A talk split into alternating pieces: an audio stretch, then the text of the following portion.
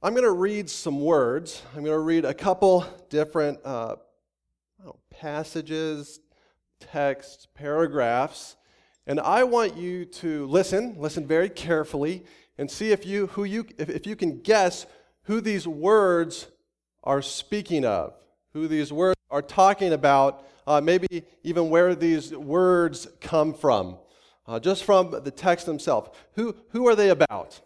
And some of you might do very well, uh, and some of you might not, and that's okay. Just bear with me. All right, so here we go.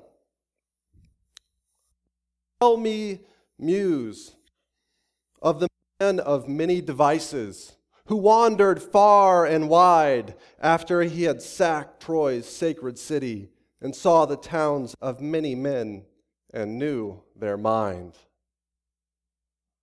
Any ideas of who that is about? Odysseus, that's right. It's from Homer's The Odyssey, following the Iliad. Now, the Odyssey, according to some historians, was first published around 700 BC, but the oldest fragments we have of the Odyssey are from about the 3rd century BC, and they're just little fragments. I think the complete uh, manuscript is like 100 BC. But the actual events they talked about predate this by many hundreds of years. Uh, the Trojan War, which uh, the Odyssey is, is based on, took place about 1200 to 1100 BC. That's historians' best guess. Uh, and Odysseus was probably a made up character, but he could have been based on a real person. All right, so that was Odysseus. Now let me read another one. Here we go. Two households, both alike in dignity, in fair Verona, where we lay our scene, from ancient grudge break to new mutiny, where civil blood makes civil hands unclean. From forth the fatal loins of these two foes, a pair of star-crossed lovers take their life. Romeo and Juliet. That's right. I included that one specifically for the ladies. William Shakespeare wrote Romeo and Juliet uh, around 1591 to 1595. Uh, his works were collected and published after his lifetime. So we actually don't own any of the original manuscripts uh, from William Shakespeare. Uh, they, they were from after his lifetime. All right, now I'm going to read some final words. Listen very closely to see who you think these words are talking about. See, my servant will act wisely. He will be raised and lifted up and highly exalted. Just as there were many who were appalled at him, his appearance was so disfigured beyond that of any human being, and his form marred beyond human likeness. He was despised and rejected by mankind, a man of suffering and familiar with pain, like one from whom people hide their faces. He was despised, and we held him in low esteem. But he was pierced for our transgressions, he was crushed for our iniquities. The punishment that brought us peace was on him, and by his wounds we are healed.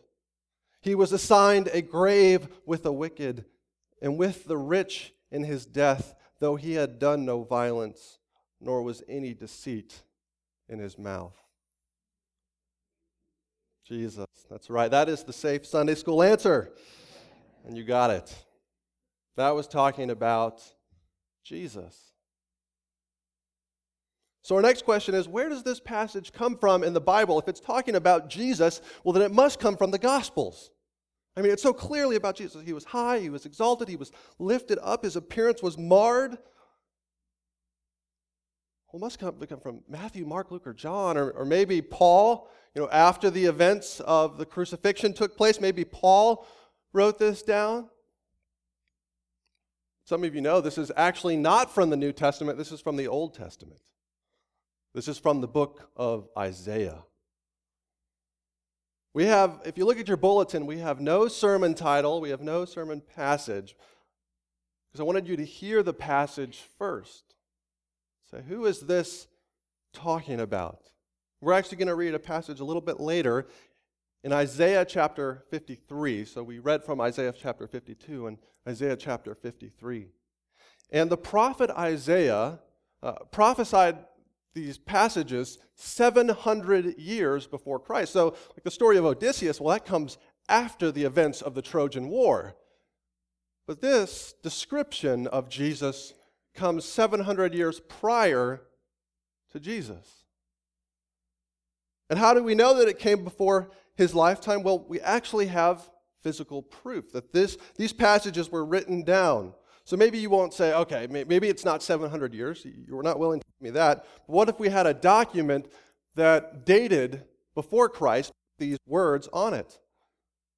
So, Jim, why don't you go ahead and throw up on the screen one of the Dead Sea Scrolls. Can you go back one to the, the big scroll? Okay, so this is uh, one of the Dead Sea Scrolls from the Qumran Caves, which was discovered in 1947. This is the Great Isaiah Scroll. This is the book of Isaiah. And not just the first half, the whole thing. And it includes Isaiah chapter 52 and Isaiah chapter 53. And guess how old this document dates? 125 BC. The words we just read are in this document. Go to the next one. So, this is something that we're all going to read together. This is Isaiah 53, 10 through 12. This is where we're reading today. So you can turn your Bibles to Isaiah 53, 10 through 12. But I wanted you to see this because these words predate Jesus by 125 years. This is a picture of actual words. This is God's word, which He said, My son is coming, my suffering servant Jesus is coming. He's going to be high and lifted up. It's amazing. All right, Jim, you can take him down. Thank you. So let's look at Isaiah chapter 53, verses 10 through 12. I'm reading from the NIV. Yet it was the Lord's will to crush him and cause him to suffer. And though the Lord makes his life a guilt offering, he will see his offspring and prolong his days and the will of the Lord will prosper in his hand. After the suffering of his soul, he will see the light of life and be satisfied. By his knowledge, my righteous servant will justify many, and he will bear their iniquities. Therefore, I will give him a portion among the great, and he will divide the spoils with the strong, because he poured out his life unto death, and he was numbered with the transgressors. For he bore the sin of many and made transgression for, uh, intercession for the transgressors. So, just like the story of the Odyssey, and Romeo and Juliet move our hearts, so this ancient text moves our hearts today. Uh, Romeo and Juliet teach us about love, youth. And Isaiah chapter 53 teaches us something much more important. It teaches us about God's love for us, it teaches us about justice, about hope, about suffering, about anguish. And what we read in this passage uh, is something very startling. How can love come out of something so terrible as the Father crushing the Son?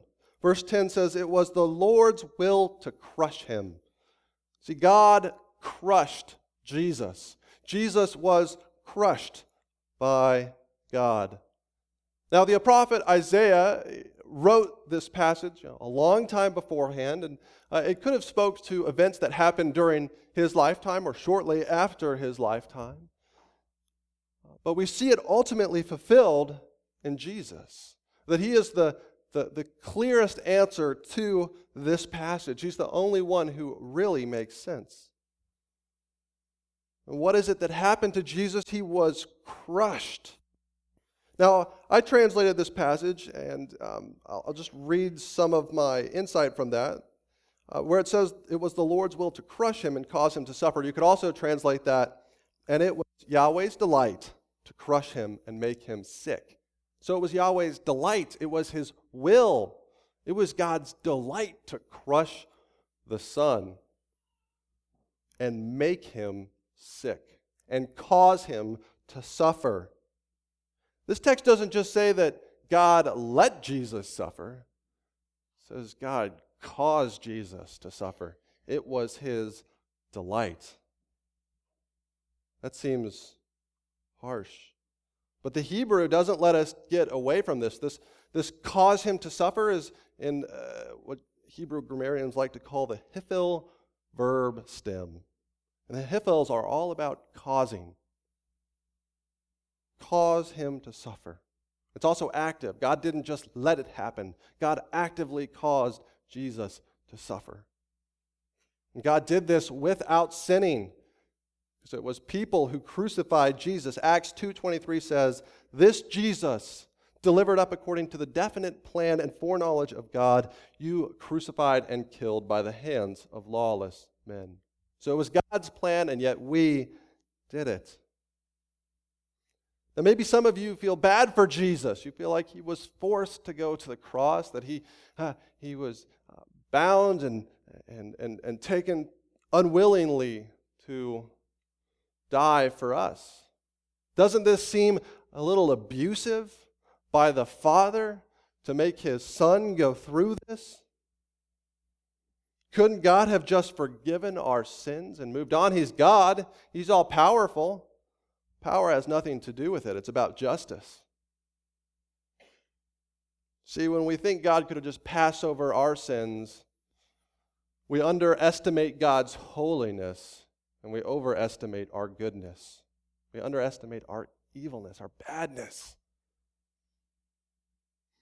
We measure our sin by our perception of the sin. What if criminals measured their crimes by their perception of their crimes? They would get out. It was not a big deal. Same thing when we measure our sins by our own perception of the sins. Instead, we should measure our sins by the greatness of the one we sin against, by the holiness, by the absolute perfection See, our God is an infinitely pure and holy and great God. And when you sin, no matter how small or finite that sin appears in your eyes, you sin against an infinitely holy God. And so you deserve an infinite punishment.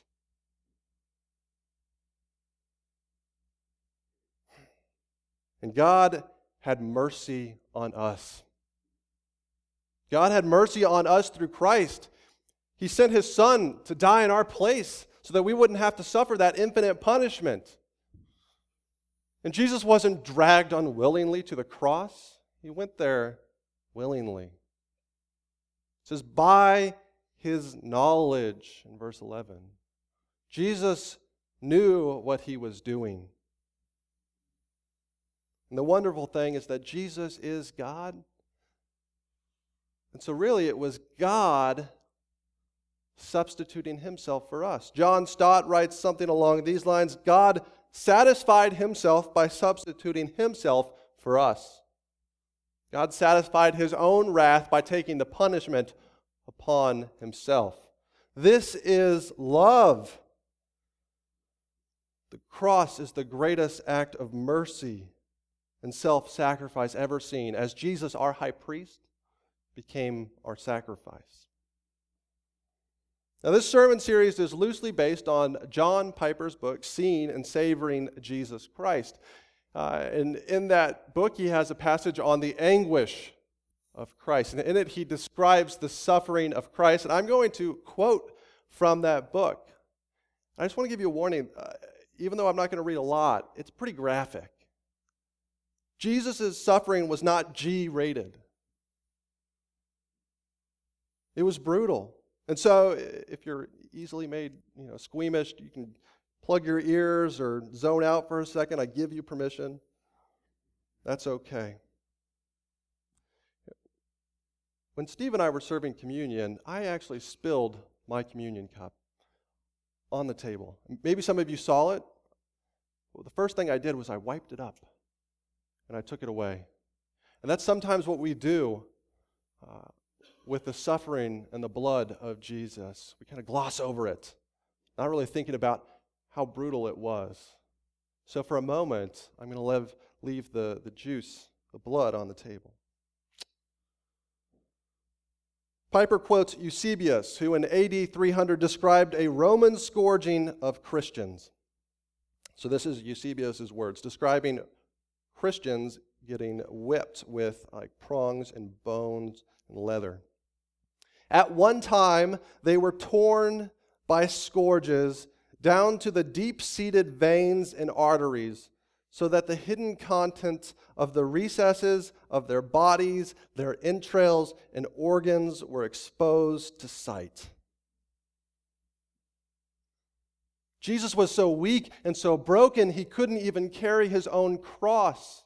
And then when he got to the top of Golgotha, the, the mountain, they, they drove his wrists into the cross, his, his feet striking nerves, causing immense pain. If you've watched The Passion of the Christ, they, they pull his shoulder out of joint.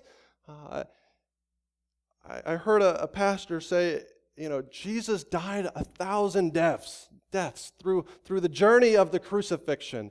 It would have been more compassionate for Jesus to be burned alive at the stake than to go to the cross. God crushed Jesus. Jesus really suffered. And so, why did God make Jesus go through this? The passage turns to God's mission. See, God crushed Jesus to heal us, to forgive us, because he loves us. Verse 11 says, After the suffering of his soul, he will see the light of life and be satisfied. By his knowledge, my righteous servant will justify many, and he will bear their iniquities. See, God crushed Jesus because he loves us. Verse 11 says, He will see the light of life and be satisfied. This tells us two things. He will see the light of life. Jesus will not stay dead, he will rise again. And we see that in the story of the Bible. But even Isaiah talks about it. And he talks about in verse 10 when it says, He will see his offspring and prolong his days.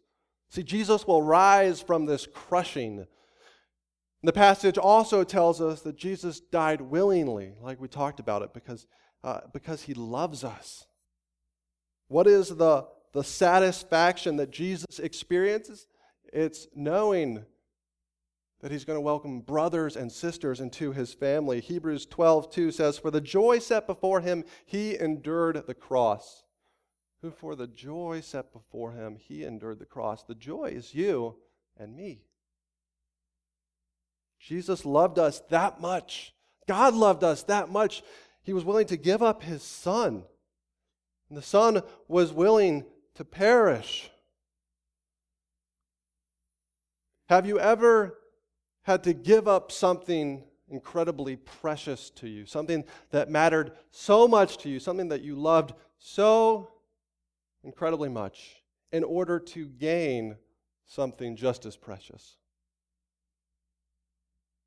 Have you ever given up something in order to gain something? I got lunch with a friend this week, and we talked about weddings. Think about the image of a father walking his daughter down the aisle.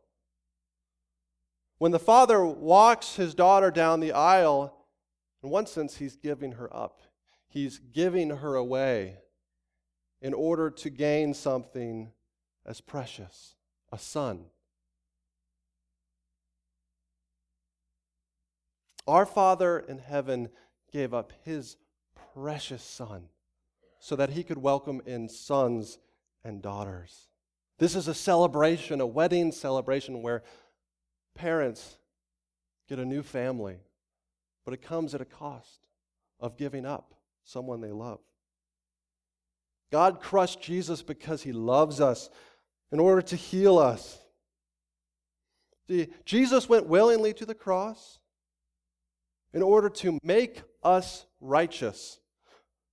Verse 11 says, My righteous servant will justify many. So remember how we talked about the hiphil? It's the causative. God caused Jesus to suffer. Well, Jesus' suffer is in that same hiphil, and it means Jesus caused our righteousness. So God caused the suffering of Jesus in order that Jesus might cause our holiness, our righteousness, our vindication, our innocence.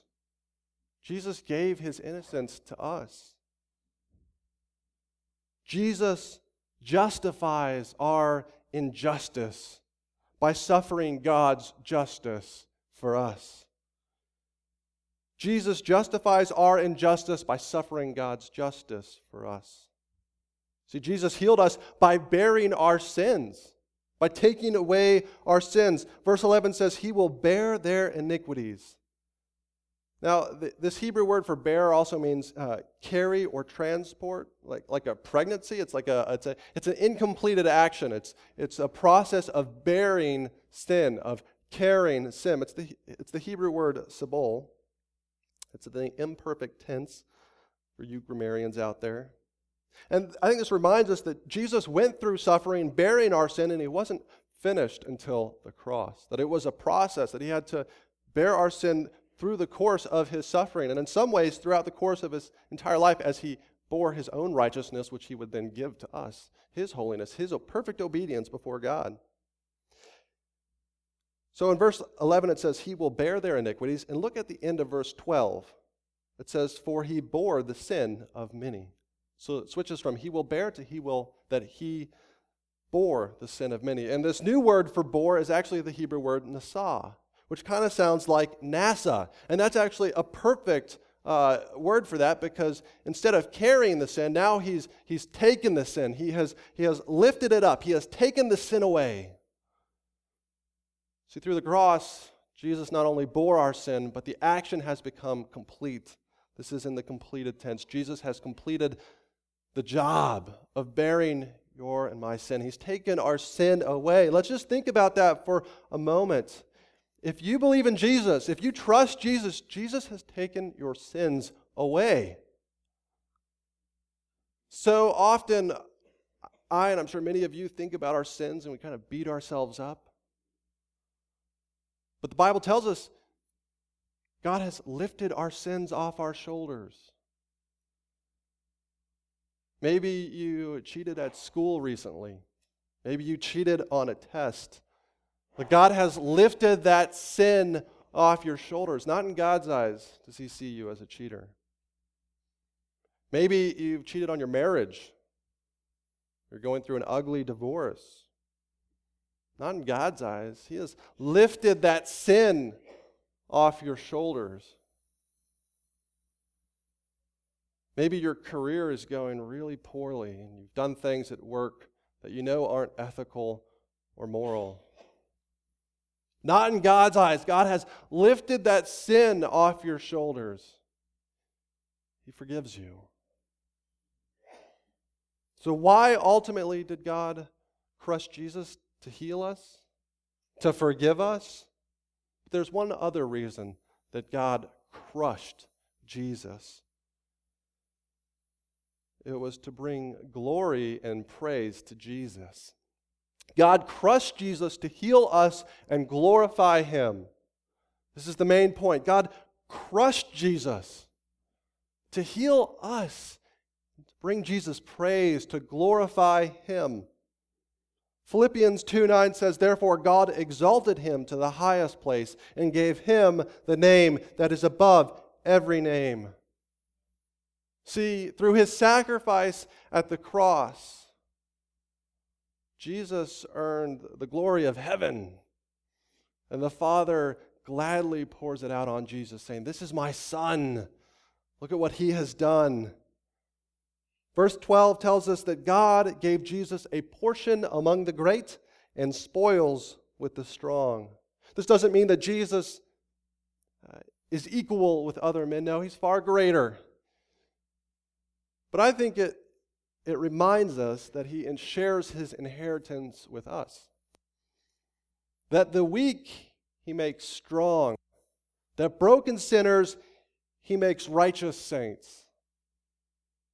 Notice how God glorifies Jesus by numbering him with transgressors.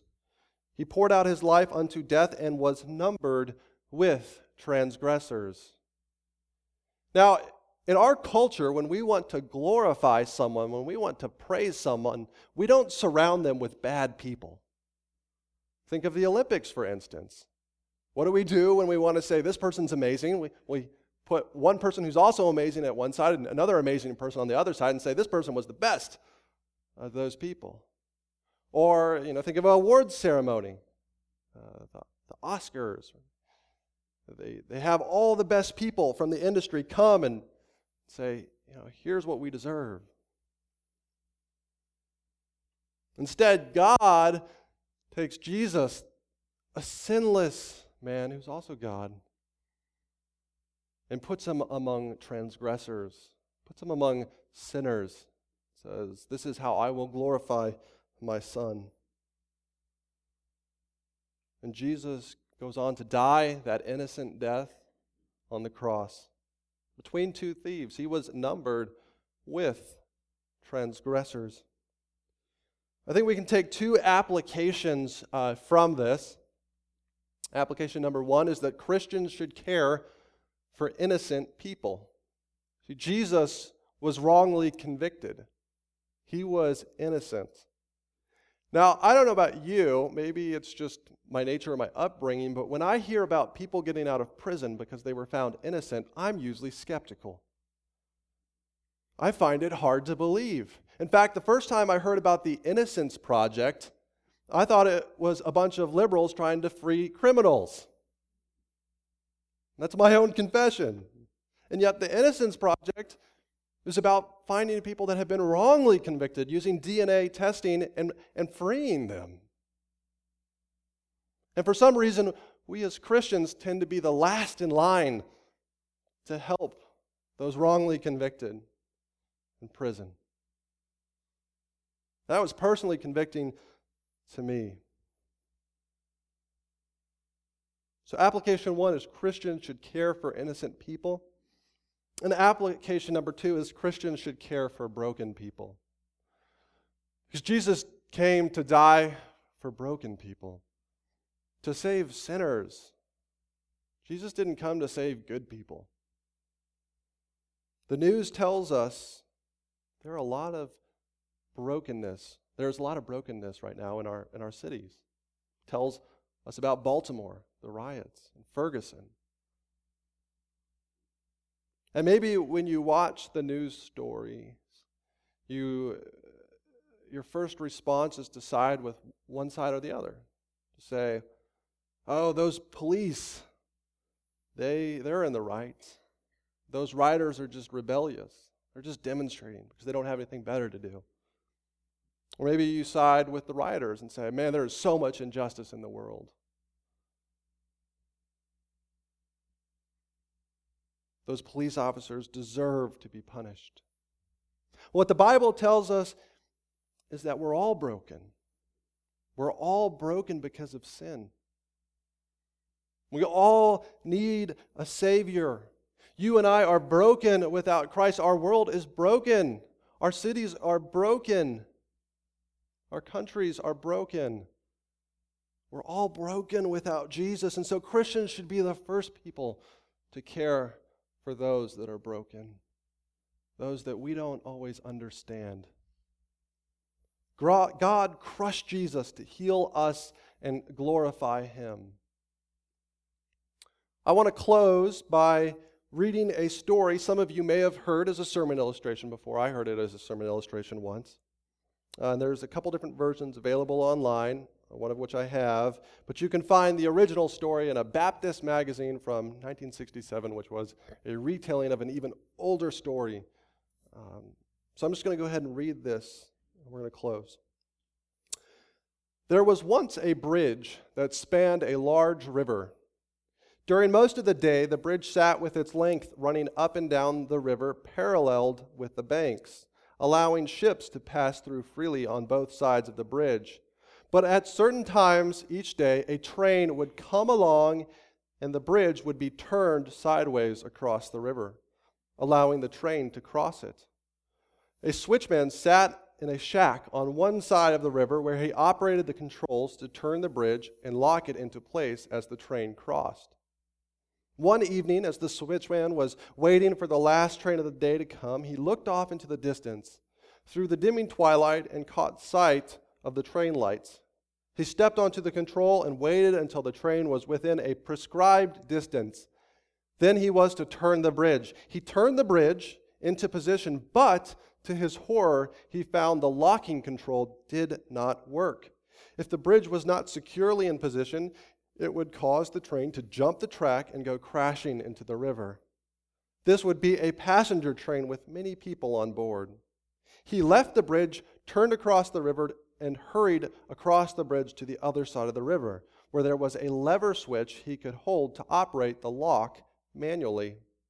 He would have to hold the lever back firmly as the train crossed. He could hear the rumble of the train now, and he took hold of the lever and leaned backward to apply his weight to it, locking the bridge. He kept applying the pressure to keep the mechanism locked. Many lives depended on this man's strength. Then, coming across the bridge from the direction of his control shack, he heard a sound that make, made his blood run cold. Daddy, where are you? His four year old son was crossing the bridge to look for him. His first impulse was to cry out to the child, Run, run! But the train was too close. The tiny legs would never make it across the bridge in time. The man almost left his lever to snatch up his son and carry him to safety, but he realized that he could not get back to the lever in time if he saved his son. Either many people on the train or his son must die.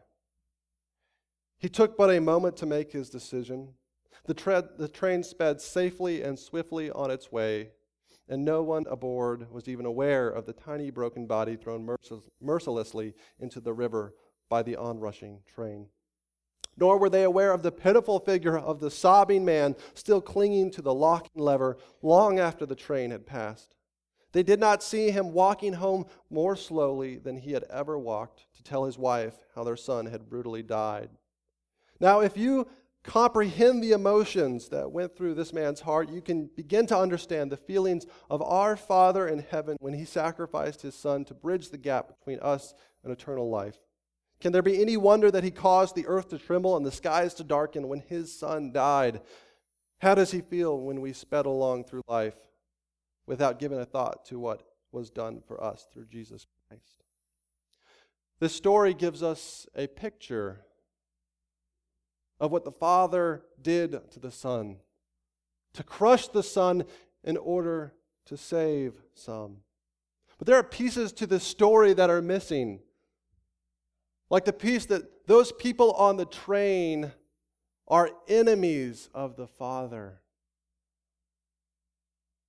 That God rightly can pour out his wrath upon them because they hate him, because we hate God. If it were not for his grace to come and to choose to rescue us, to make enemies friends. There's another piece that's missing that the Son died willingly in our place. He wasn't a tiny boy running across a bridge, unaware of his surroundings. He went to the cross on our behalf willingly. There's a final piece, the good news piece, that Jesus did not stay dead. He rose again in victory over sin, over death, over the grave, so that if you trust in Him, if you say, Lord Jesus, you're my all, I'm all in, you can know the forgiveness of the Father, the joy.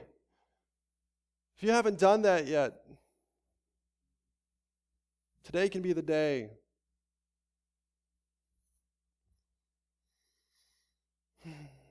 God uses the victory of the Son to heal us, to love us, to save us, and to bring praise and glory to Jesus. God crushed Jesus to heal us and glorify him. Let's pray.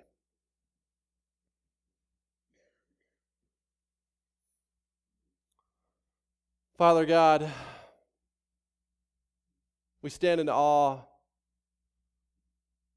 of what you did for us out of your love, out of your grace, that you would sacrifice your Son on our behalf, and that Jesus would do this willingly, out of obedience for you, out of love for us. Thank you that Jesus is now sitting at the right hand of the Father, and he is so glorified, Lord, that he is so praised because he deserves everything. In Jesus' name we pray, amen. If you'd please rise for the benediction.